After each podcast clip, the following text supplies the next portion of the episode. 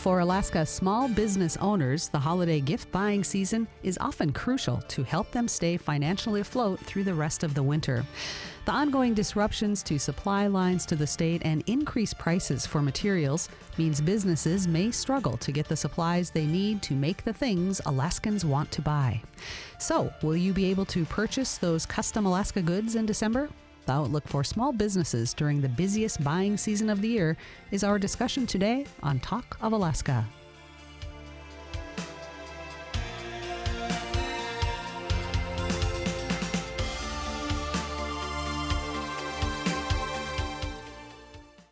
Talk of Alaska is brought to you in part by your local public radio station. Elisagvik College, Alaska's only tribal college, is currently accepting applications for the spring twenty twenty-two semester. Elisagvik offers certificate and degree programs, in-person or distance education, with small class sizes built around Indigenous culture. Contact recruitment at elisagvik dot e d u to find out about free tuition waivers. This message brought to you by Elisagvik College, Alaska's only tribal college, building strong communities through education and training.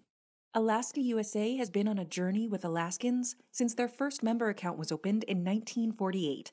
They'll be with you every step of the way, through the challenges of today and the hopes of tomorrow. alaska u s a dot org. This message sponsored by Alaska U S A. The views expressed on this program are those of the participants and not necessarily those of Alaska Public Media, this station, or its underwriters.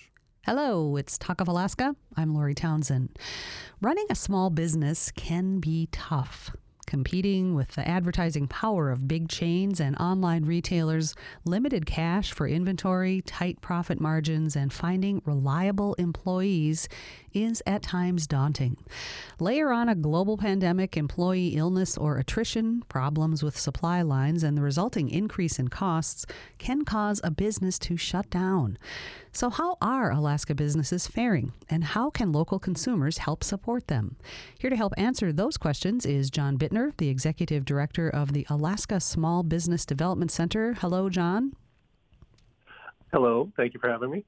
Thanks for being here. Also on the line is Jonathan White, the owner of SteamDot Coffee in Anchorage. Hi, Jonathan. Hello. Thanks for having me as well. Yeah. Thanks so much for being on. Later in the program, we'll be joined by Camille Adenaka, and Camille is the owner of a Tok-based online fashion business. You can also join us. Are you a small business owner working to stock up for holiday sales? Have you had challenges getting supplies or had sticker shock at the price of those supplies? Are you someone who wants to support local small businesses and you're looking for guidance about the best way to do that? You can give us a call statewide at one eight hundred four seven eight eight two five five. That's one eight hundred four seven eight eight two five five. If you're in Anchorage, the local number is five five zero eight four two two, five five zero eight four two two, and you can email questions or comments to talk at alaska public dot org. So, Jon, l- we'll dive into uh, some individual areas in a minute, but you've got some early results from your annual small business survey. What have Alaska business owners said about how they're doing right now, nearly two years into the pandemic? Well, there's some good news and, and there's some bad news. The good news is we're definitely seeing uh, a, a recovery. There's definitely a lot more of the businesses we surveyed said that they were doing better this year than last year. Uh, their their outlook was much more positive. Their revenues were up significantly uh, in a lot of cases.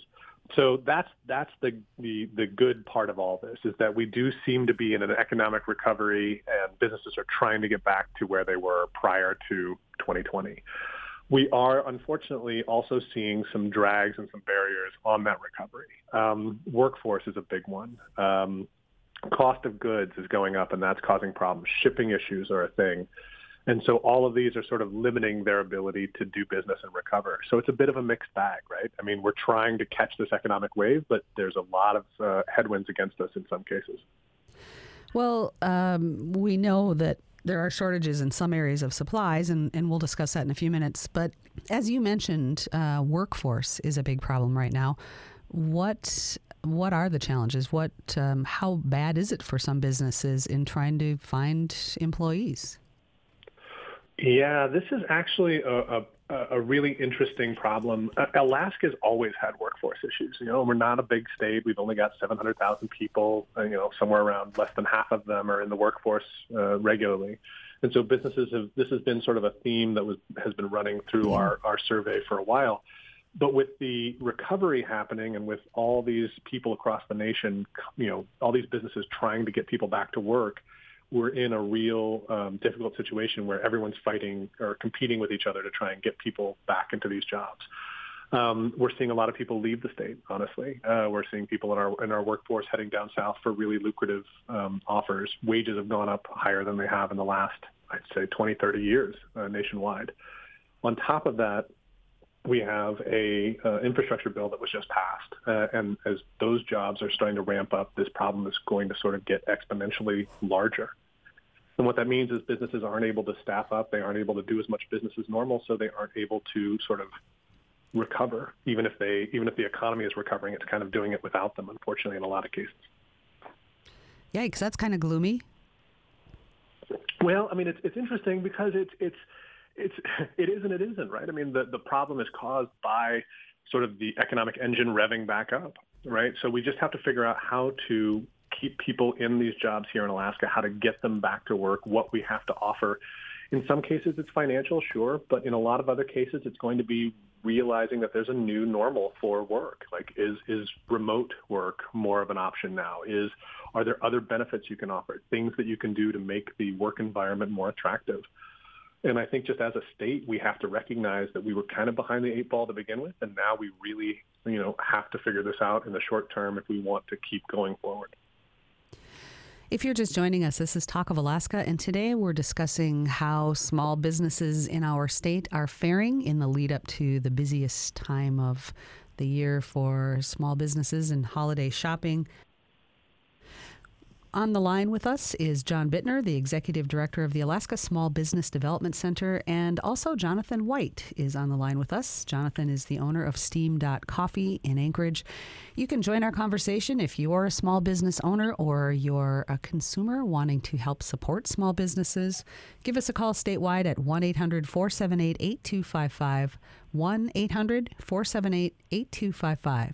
If you're in Anchorage, the local number is five five zero eight four two two, five five zero eight four two two. You can also email talk at alaskapublic dot org. So, Jonathan White, I want to turn to you now. Has SteamDot, your business, been affected by staffing shortages? By staffing shortages, sure. yeah. Um, you know, as John said, there's just this huge disruption in the workforce, uh, and in particularly in, in retail environments like mine, were just obliterated. And, and, in, and in some ways, it provided, you know, that, that the that when the pandemic first started, and restaurants and bars and coffee shops and whatnot were shut down. You know, my my theory is that it gave a lot of folks who were in the retail industry the time um, to look uh, elsewhere for a job. You know, you might find someone who was a server a long time who, who would say to themselves, you know, I, one day I'm going to go get my real estate license, or or I'm going to go do X, Y, Z and, and keep moving forward in my life. And that big break that we had provided that um, that opportunity, you know, so that sort of the top end of it, I think, of the hospitality industry sort of left and, and looked for other opportunities. And so what we're, what we're seeing, especially – you know, in, in coffee retail, is uh, emerging um, folks that are just getting to the workforce, just out of high school, still in high school, looking for a job. And I think, you know, from a cultural standpoint, coffee shops have always had that. And that's always been an important part of of growing a business is, you know, first-time employees, giving them the opportunity to get into the workforce. But what, what we've seen in the last six to eight months is that's really the only applicant we're seeing at this point is very young, not a lot of experience, and that comes with its challenges, uh, comes with its challenges also. Oh, absolutely. When you have to train and ramp up, that's expensive and uh, sure. causes uh, increased costs for your business. How many people do you have working at your locations, and um, uh, how many do you want to have working there, and, and are you fully staffed? Well, those are good questions. Um, we are not fully staffed. Turnover is also very high. Um, I think that, you know, the, the, the younger folks that come to the workforce have sort of different expectations about what commitment might mean, um, especially, you know, the as the generations, as I get older, um, you know, as our business ages, and th- that brings some challenges. And and the amount of folks that we have really depends on the time of year, and and you know, this time of year can be particularly tough because if you're a college student, you know, your finals are coming up and getting ready to go on a vacation, and so maybe you're not wanting to work more than five or you know ten hours a week, sort of thing. Um, and in our retail environment right now, it's it's almost all part-time employees that are, you know, coming, like I said, anywhere from five to thirty-five hours a week, depending on their schedule, their ability, their interest in working. So that, that adds a whole different layer of challenges for a small business in scheduling, like you said, with training, with ramping up, and with quality. You know, we've built our business on, on high quality, an approach to excellence, and it's it's just made that much more challenging when you've got high turnover and and um, always having to train and sort of capitulate on the on the, the level of quality you're you're you're reaching for. Mm-hmm. Yeah, I can see where that would be problematic. Where do most of your coffee bean supplies come from, and are you facing challenges with delivery right now?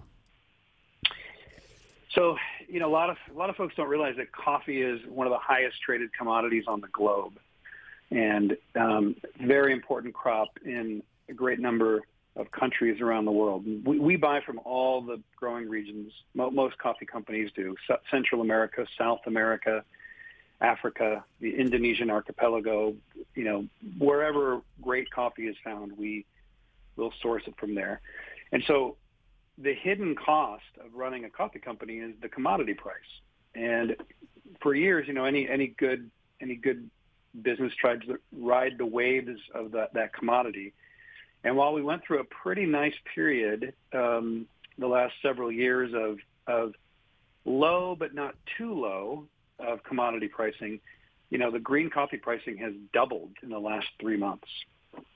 And very complex, you know, shipping, expediting, crop ages, that, that sort of thing influence um, that price. Brazil is, is the driver. They're the largest exporter of Arabica on the on the planet, and so as their crops go, the rest of the world goes. And so that's been a sort of hidden challenge that a lot of folks don't see. The the the, the on the other side of the coin, though, I think there's been some decent reporting lately that Alaska really hasn't experienced the shipping delays that other folks, other states have, because we have sort of a closed system, you know, coming up uh, from Tacoma.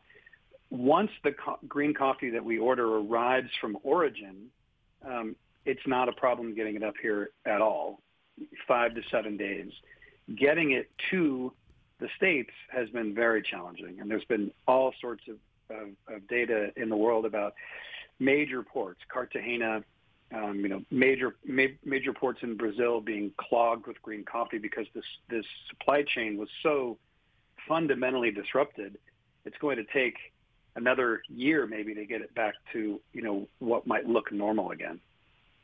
And can supplies like that sit? I know some goods can sit in containers, you know, as we know, there's cargo vessels idling off the coast of California, and some of those goods, dried goods and things, can sit for long periods of time. But what about green coffee beans? Uh, green, green coffee is perishable. It needs to be kept at a, you know, a certain temperature and humidity. And that's, um, you know, that's affected the commodity price. Also, a lot of coffee potentially was wasted uh, last summer, last spring and summer, when so many users were shut down around the around the world, coffee shops, grocery stores, whatever, restaurants that use coffee. So supply uh, was there, the demand was not, and a lot of coffee, uh, you know, was sold fairly cheap. And now that replacement coffee is more expensive. And, um, you know, the commodities market is driven by derivative traders anymore, computers, not not people with pencils behind their ear, you know, doing the math every day. So it's hard to keep your keep your finger on it. But, um, yeah, that coffee has to keep moving, has to keep keep moving to its destination to remain fresh and viable. Mm-hmm. Jon Bittner, last year there was a lot of federal relief funding for businesses, but not all who were suffering business loss qualified for funding through the Payroll Protection Program or the CARES Act funds. Why couldn't some businesses meet those requirements? Well, it's interesting. The the way that the COVID pandemic impacted our economy, it, it wasn't even across all industries or across all geographies even. Even within Anchorage, you know, our largest city, if you go down to the zip code level, uh, the distribution of funding was was not sort of equal to the number of businesses you found in each of those locations. What's really fascinating, not unfortunately in, in a really good way, but what we're seeing is at this point in time, every organization that had anything to do with businesses was saying the same thing, promoting the same programs, sending out the same message to everyone they could. And even in the face of that, it appears that there was a solid, uh, somewhere between seven and ten percent of business owners who just didn't get the message. And that's really kind of concerning, especially, you know, as we look forward to, all right, what happens if there's another problem, another economic downturn, and we need to deploy a lot of capital? What can we all do collectively to try and get the message out to those folks that missed it? Because what we're hearing is, even with this unprecedented level of sort of outreach, we just there were some people who just didn't know what was available, didn't know how to apply for it, didn't know if it you know if it if they were eligible or not, and that's a real problem.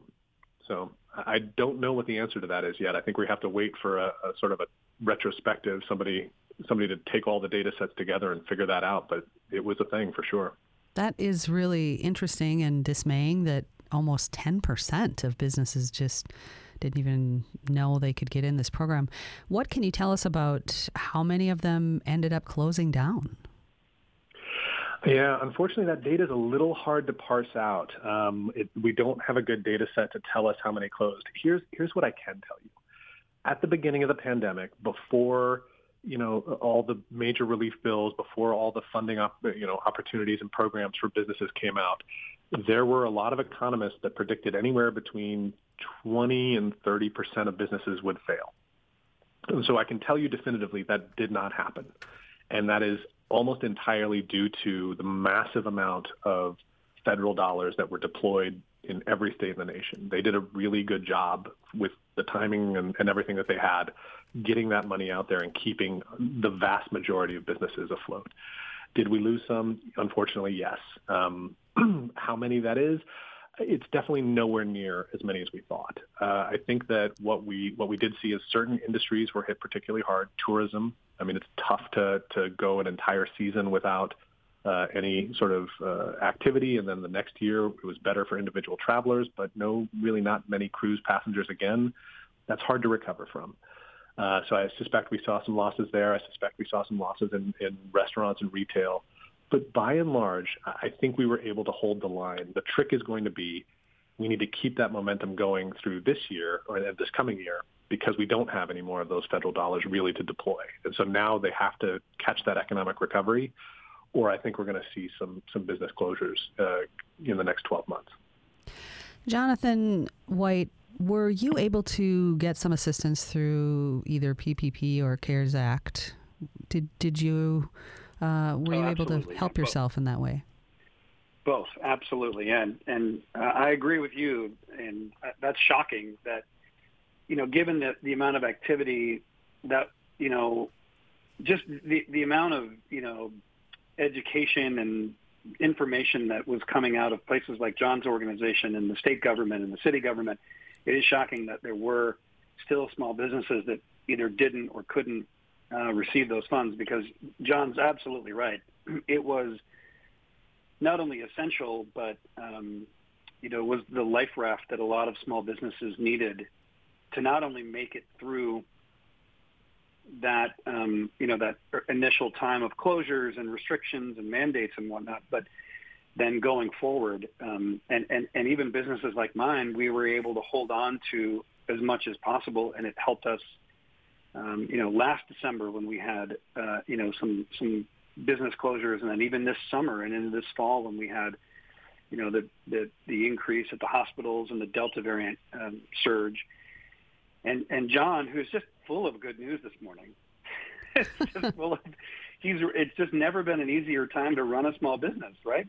Um, you know, you, you read the paper, you read the, the news now, and, and you see the reporting on, you know, this potentially new variant, and, and you wonder what the cycle will be like going forward, um, and and and how, you know, future flare-ups of the virus and the lack of federal, state, or municipal backstop in funding will affect uh, even businesses that are that are doing better now than they were before the pandemic. The, the lack of that safety net is pretty troubling, because the the, the the key isn't so much whether you're for mandates or against mandates, or you think they work or you don't. It's, it's actually, I've always felt, sort of irrelevant.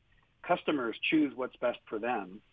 And when you see like what happened to us this, this fall in this city, with the hospitals, you know, crying for help, and and cases surging, and, and the death rate going up, customers made up their mind that it wasn't the right time to go out into the market, buy coffee, buy a hamburger, buy a pizza.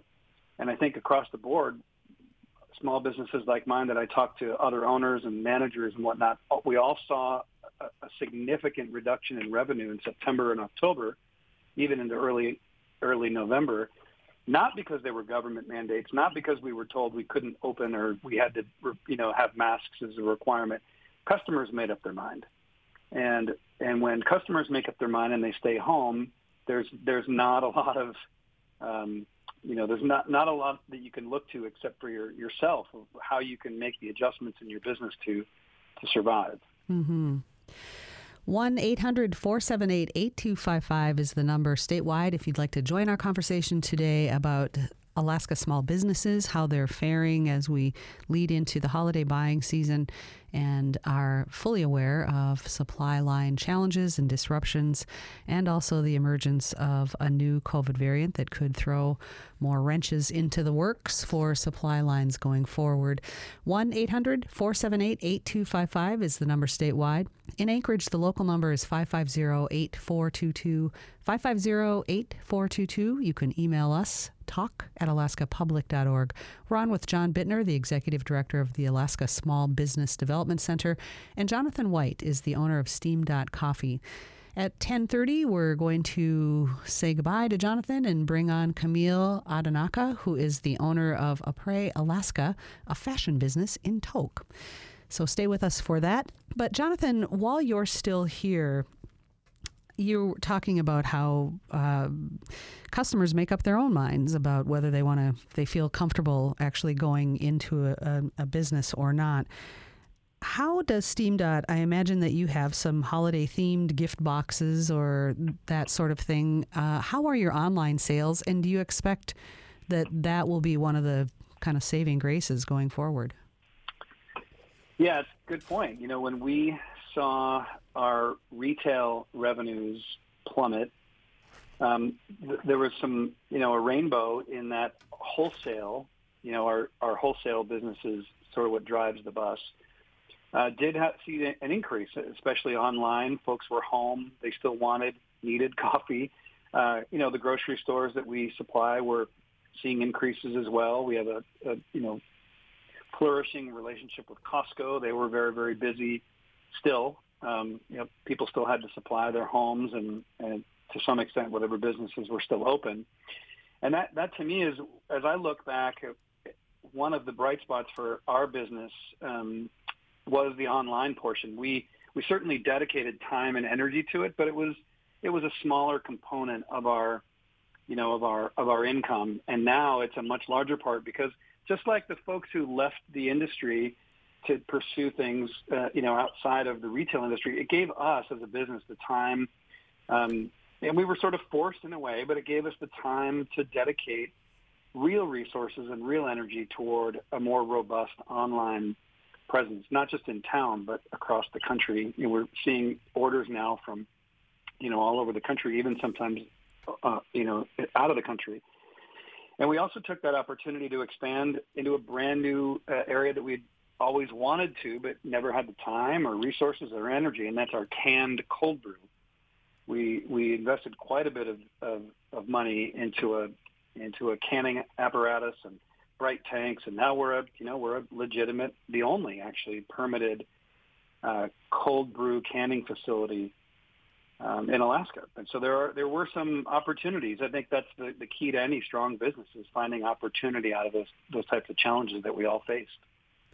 And as you were talking about earlier, the you know getting the supplies from Tacoma to Alaska isn't a big deal, but getting supplies from Brazil and Africa and other places is the pinch point. Are you getting what you need in time for the holiday ramp up so that these online orders that you're seeing an increase in, both in state and out of state, can be filled? To some respects, no. Um, you know, from a contract standpoint, we, we buy our coffee, you know, in a myriad of ways. And sometimes you buy a contract that's a year or more, and sometimes it's short. And sometimes you, you buy coffee spot, just what's available at a warehouse uh, in the lower forty-eight.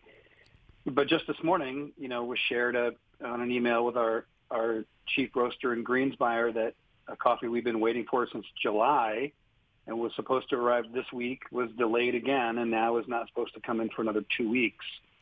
Um, and so, yeah, you just have to go without that coffee for a little while until you can get your hands on it. So it's been challenging, but not to the point where it's changed the way we approach the greens that we buy, how we buy them, who we buy them from, um, yet. But with the combination of the commodity prices skyrocketing, um, you know, the, the logistics pinches that everyone's seeing, uh, I, I envision that we are going to have to make some fundamental changes in the next six to twelve months in how we approach our core, you know, our core. Without green coffee and without quality green coffee, we don't really have much of a business. And how has the the increase, and as you said, uh, even more expected increases in the future for your raw materials, the green beans that you need, how is that affecting what I know is, for small businesses, already a pretty tight profit margin? I ran a small business years ago, and you know, it's hard to get very cashy when you're a small operator. So are you having to significantly increase your price per cup to your customers in order to cover these costs, or how are you absorbing that? We haven't yet. Um, I hope any SteamDot fan that's listening hears that we haven't raised our retail prices in, in, in over four years, four and a half years. It's unfortunately just, you know, the, the, it's just the, the way of life, especially, you're right, running a small business.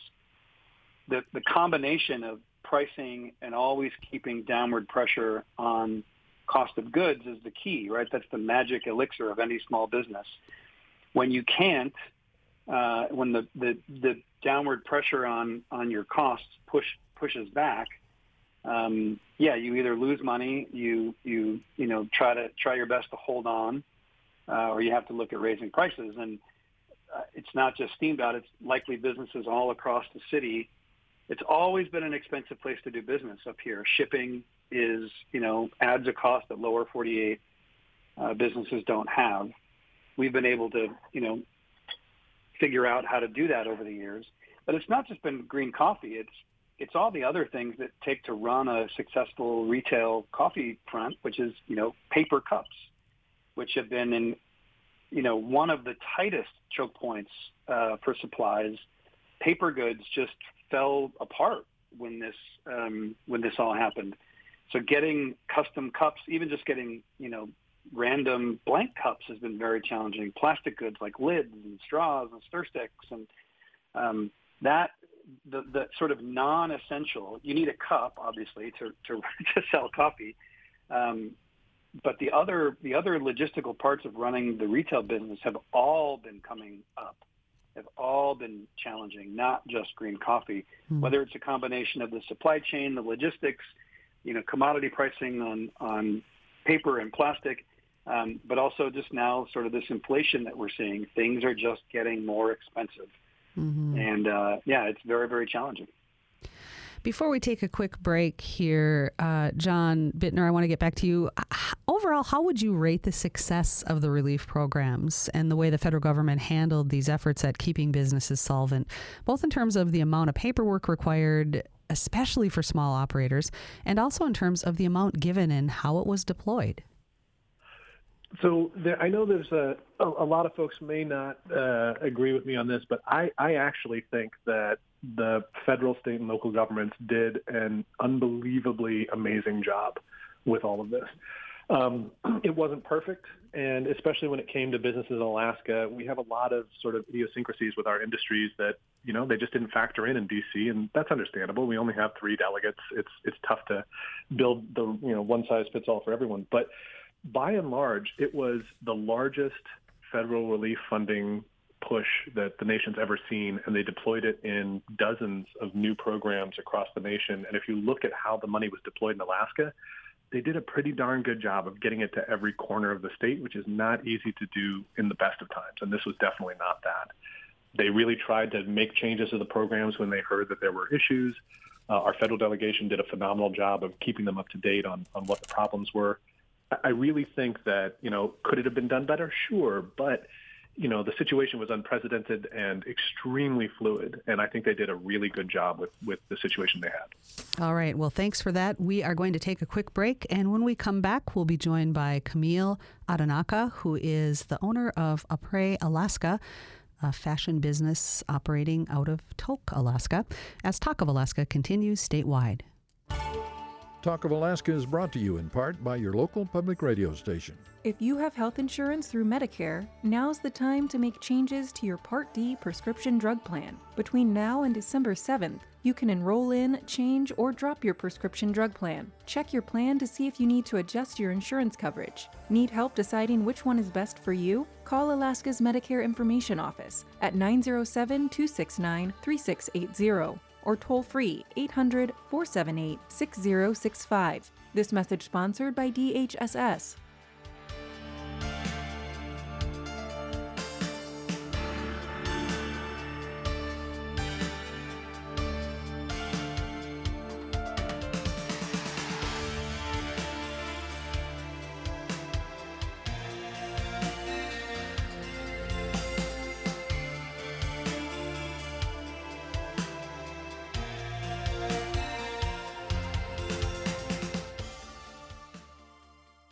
Welcome back to Talk of Alaska. Today we're discussing the lead up to the busy holiday buying season and how Alaska small businesses are faring in light of supply line disruptions and constraints. We were speaking with Jonathan White, the owner of SteamDot Coffee, in the first half of the show, and Jon Bittner is with us still throughout this hour. He is the executive director of the Alaska Small Business Development Center. And joining us now is Camille Adenaka. Camille, please forgive me for really blowing the pronunciation of your name earlier. Camille Adenaka is the owner of Apres Alaska, a fashion business outside or located in Tok. Hello, Camille. Good morning, Lori. Good morning, John. How are you both doing? Well, I'm doing fine, and uh, I'm so happy that you could join us. And again, my apologies for for um, destroying the pronunciation of your last name. I wanted to let our listeners know that if you have questions about Camille's business or about small businesses in your community and how you can help them out, you can join our conversation. We've got our our state expert on the line with us, Jon Bittner, and he can let you know how you can help these businesses across the state survive the holidays and farewell into the next year. one eight hundred, four seven eight, eight two five five is the number statewide if you'd like to join our conversation. one eight hundred, four seven eight, eight two five five. If you're in Anchorage, the local number is five five zero, eight four two two. five five zero, eight four two two. You can also email us, talk at alaskapublic dot org. So, Camille, uh, we were talking before the break about the difficulty in being a small business up against huge online retailers. I feel like this must be even harder for businesses selling fashion. Your clothing business is totally online. How do you reach potential customers and compete with the crush of advertising from big stores? You know, um, advertising and marketing really is the biggest um, thing that I have to compete against. You know, there are so many um, fast fashion lines that are popping up across the internet um, or jo- drop shipping brands. Um, and so one of the things that I'm learning, being what, almost one year um, in business online, is really uh, using every dollar that I have to reinvest, not just into um, my clothing, but also in marketing, um, particularly on Facebook and um, on Instagram. Tell us how you got started and what convinced you that you could make this work from T O C. Um, really, T O C Uh, was the deciding factor. I moved uh, here three years ago with my husband. Um, he's originally from here uh, to work in another uh, family small business. And I said this was going to be the time that I really did something that I was passionate about. I grew up in New York, so I spent a lot of time working in Soho um, and pa- uh, fashion um, and working in department stores has always um, just been a dream of mine. And when Nordstrom closed, I realized, man, there's nowhere for me to shop, um, unless, for me at least, going into the grocery store. And I just said, you know what, I'm going to do it. Um, I looked at some retail spaces and had conversations. And being new to the business world, um, I was thankful to have my um, dad to really lean on, who is a business owner himself. And he really encouraged me to just look to doing um, the boutique model on the on or in the online space. Um, because, you know, T O C is a, a small community. Um, so there weren't too many people. I tried um, bazaars and things like that, but there weren't too many people who were really um, interested in the type of products that I was selling or clothing that I was selling. Um, but it's been an experiment, um, and it's been one that has many successes um, and a few challenges, but that's part of being a business owner. Absolutely. Jon, does Alaska have a higher percentage of small businesses than other states? Yeah, I, I think we do. I, I think based on the federal definition of what a small business is, Alaska has about ninety-nine point two to ninety-nine point four percent of all of its businesses are considered small. So we really do have a higher percentage than I think most other states in general. And and Camille, where do you get your supplies? And are you seeing restrictions in the amount that you can get, the timeliness of deliveries, and, and uh, what about pricing?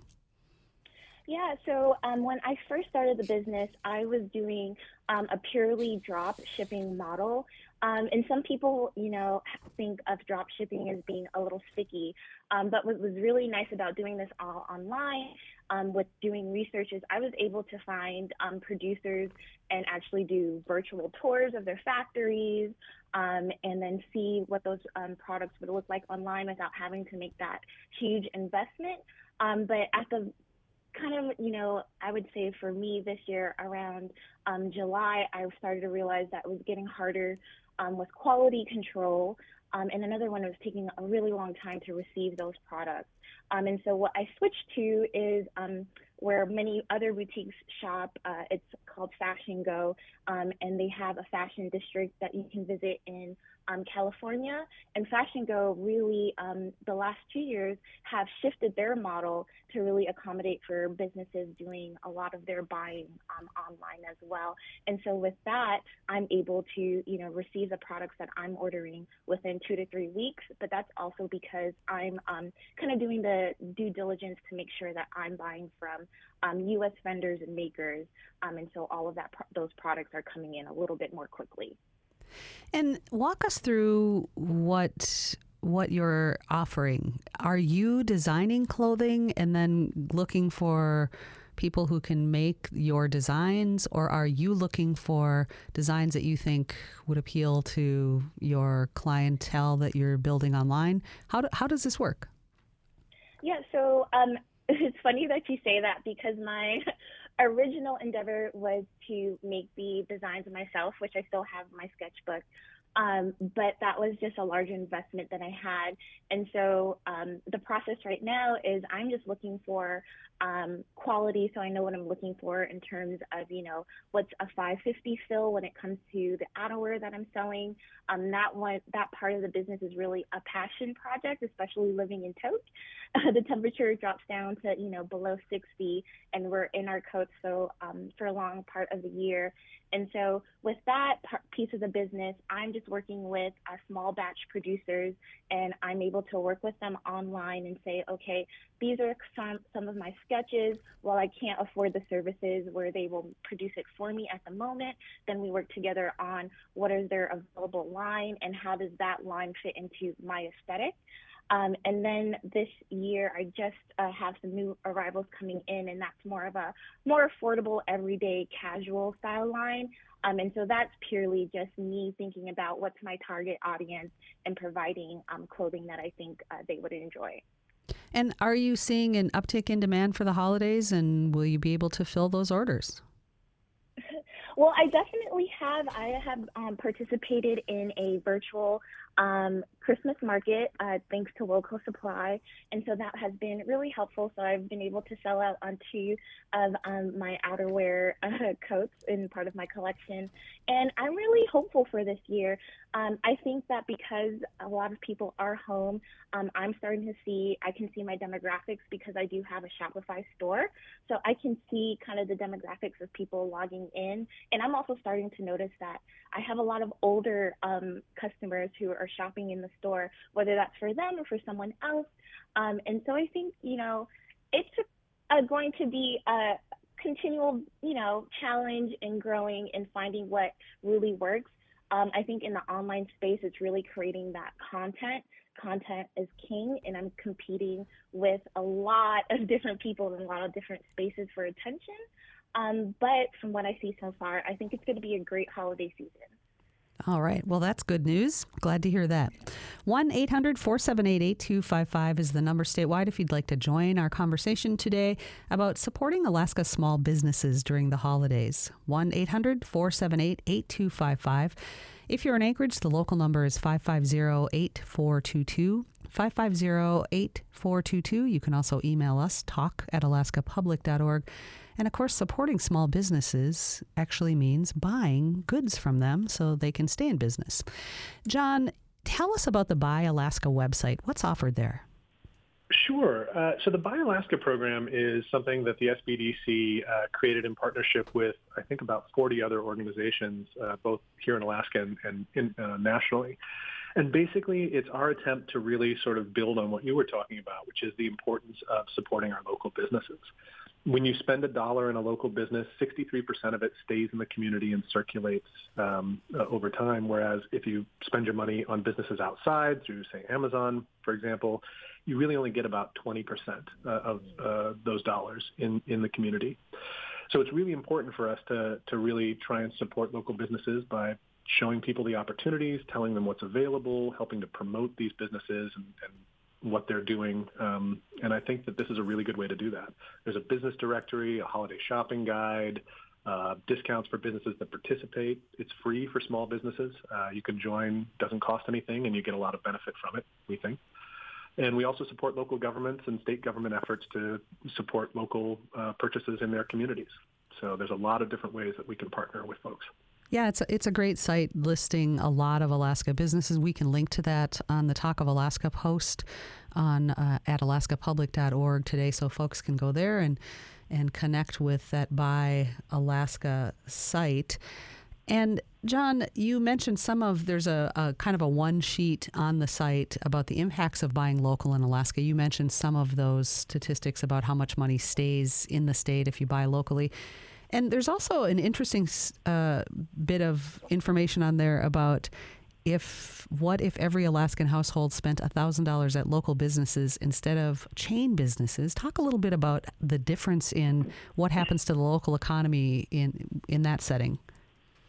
Sure. So, you know, small businesses are, are a major employer across the state. As we mentioned, ninety-nine percent of them are, are small businesses in the state are small.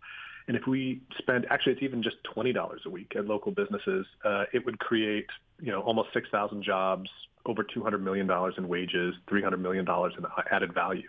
It's a really good way to, for not a lot of extra money, really, you know, rev the economic engine in your local communities.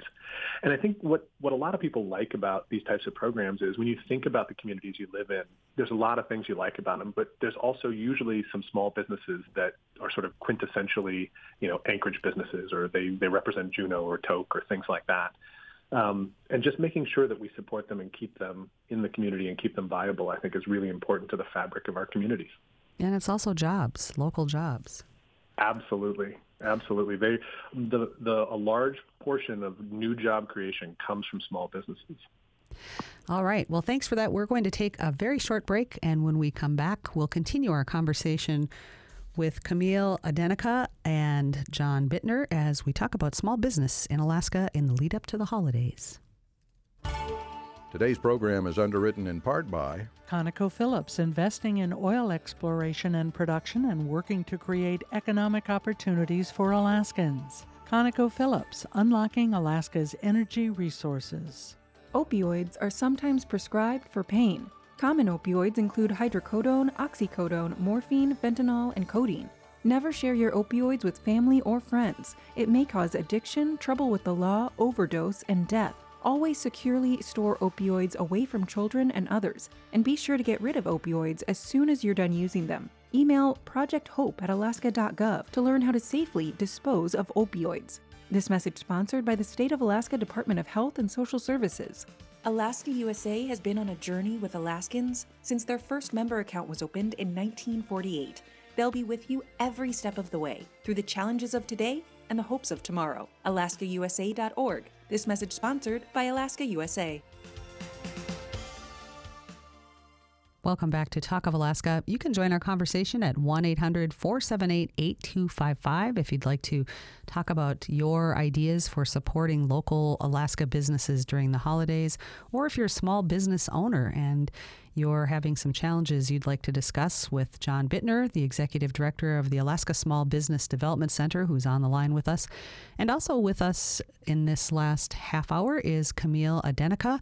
Camille is the owner of Apres Alaska, an online fashion business based in Tok.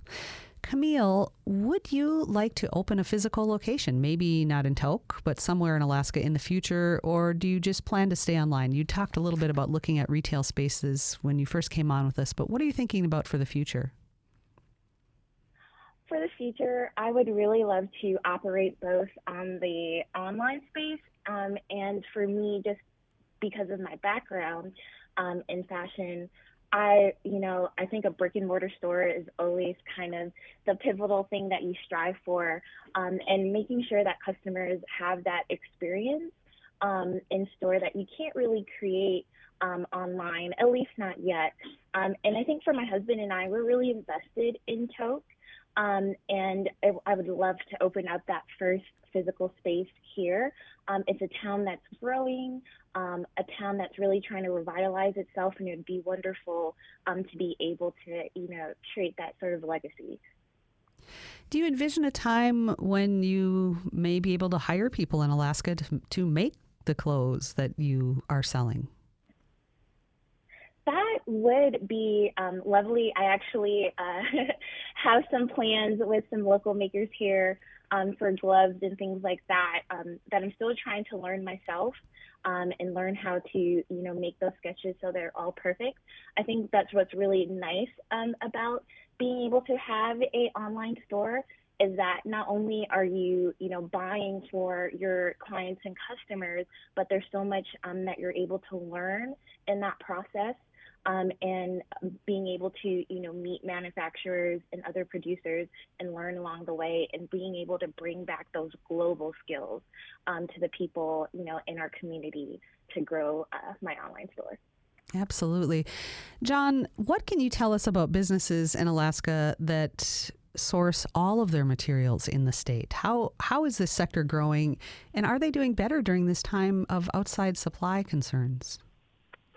Yeah, I mean, I, I think you heard a little bit of some of the issues with that from Jonathan, and there are certain items that are very difficult to secure right now. I mean, we're hearing from a lot of uh, businesses, uh, not just in the retail sector, but also, you know, in the uh, construction sector and things like that. If they need to get new equipment or they need to repair existing equipment, a lot of times it's taking um, significantly longer to get that delivered than it normally would. Um, I think that they're finding ways to solve it, and actually there's a really interesting program that was just announced recently, uh, a partnership between the uh, Ted Stevens International Airport and A E D C, and I believe the Port of Alaska, to try and uh, unlock some of that supply chain deadlock um, by uh, sort of doing an intermodal transportation partnership there between the uh, airline shipping and the marine shipping down at Tacoma. So I'm hopeful that that's, uh, you know, between that and, you know, sort of improvements in the international supply chains, we should see an easing there, but it has been a problem. Hmm. Camille, are there things that you are really highlighting in the holiday time for your clients and customers and things that uh, you would want people to know about? Um, I think it's really important that everyone uh, plan early for their holiday shopping. Um, especially at, you know, when you own a business or as a small business, everything that happens is, uh, you know, kind of falls on you.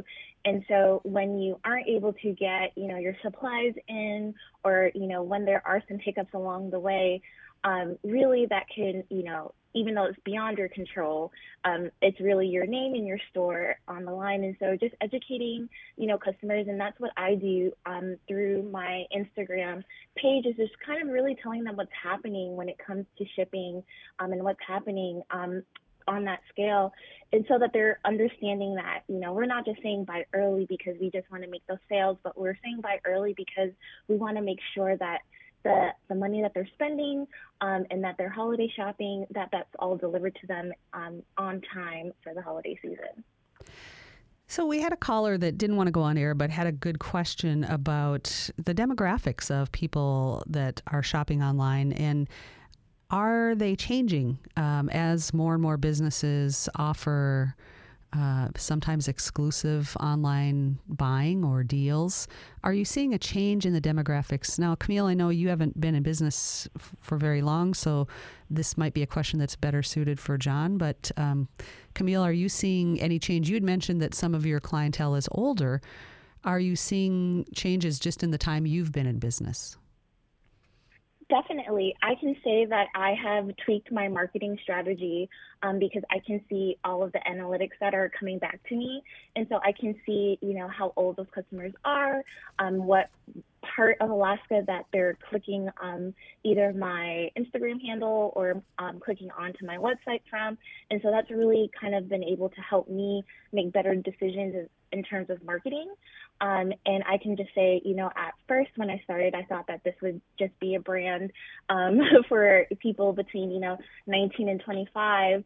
And as I refined my taste and did more of that research um, and looking into what Alaskans really wanted in terms of their style and clothing, um, that scale kind of shifted more to, you know, uh, thirty to thirty, um, thirty-five being just my real target. And so, yeah, I don't have, you know, that much skin in the game to answer that question adequately, um, but I do think um, it surprised me to see the number um, of older customers clicking in from my links.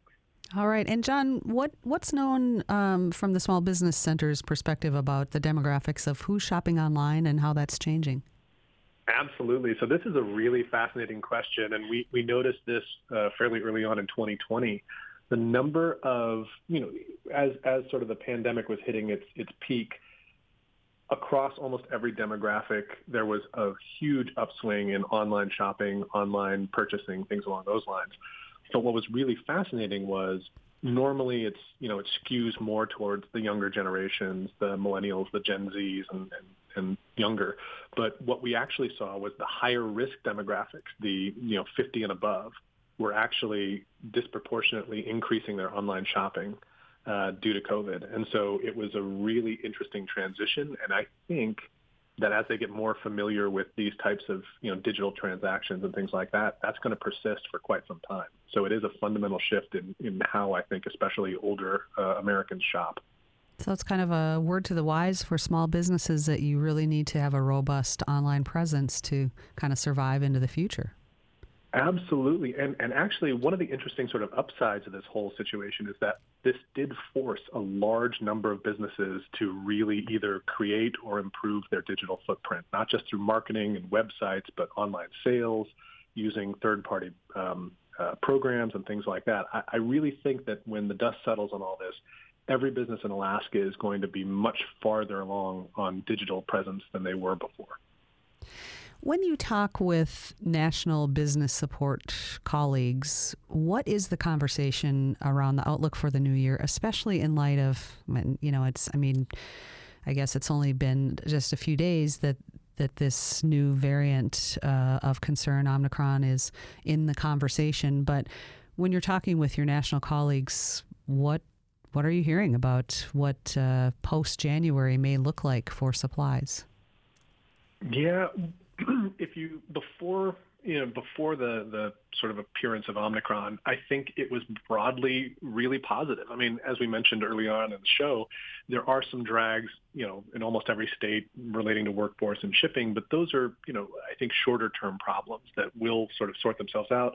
And broadly, the economy across the entire nation is really recovering at, a, at an amazing pace. Um, now, I think that in terms of Alaska in particular, we just have to figure out how to position ourselves to take advantage of that recovery, given our, you know, added difficulties and those barriers. But with Omicron hitting the scene, we're already hearing, not here in Alaska, but down in the lower forty-eight, that some conferences are getting canceled, some meetings are getting canceled, large-scale events uh, just in ad- in advance, and we're seeing the impacts on the stock market, things along those lines.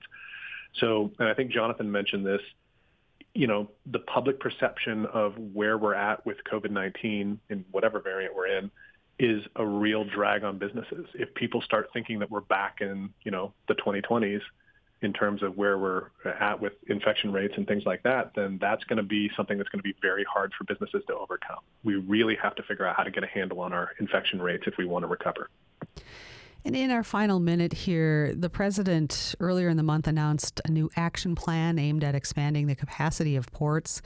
There's seventeen billion dollars in port funding in the bipartisan infrastructure legislation. The administration also said it's going to award two hundred forty-three million dollars in new port and marine infrastructure grants by mid to later December.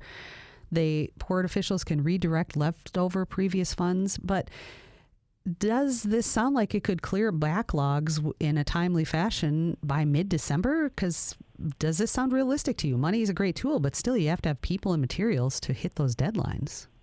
That's my biggest concern, absolutely. I think that, that the money is amazing, and in particular, I think Alaska's federal delegation deserves a lot of credit for, for going out and supporting this bill. It's going to be phenomenal for Alaska, but my major concern is every state in the nation is going to be having to hire up for these projects that are coming down the pipe, and we're going to have to compete with them to get people into our projects and to find the materials at the same time as everyone else. I don't know enough about sort of the logistical supply chain to really judge the impact, but I can tell you that it's going to be a little bit of a crunch, and we're going to have to figure out how to position ourselves to really succeed there against states that are much larger and have much deeper pockets for their projects. All right. Well, thank you so much to my guest today, Jon Bittner, the Executive Director of the Alaska Small Business Development Center. Earlier in the hour, we heard from Jonathan White, the owner of SteamDot Coffee in Anchorage. And on the line with us still is Camille Adenaka, the owner of Apres Alaska, an online fashion company based in Toke. Camille, good luck with the holiday season. Thanks for being on with us today. And thank you for listening. Thanks to our engineer, Tobin Shelby, and our producer, Adlin Baxter. On the phones today, Kavitha George. And I'm Lori Townsend. We'll be back next week. Thanks for listening.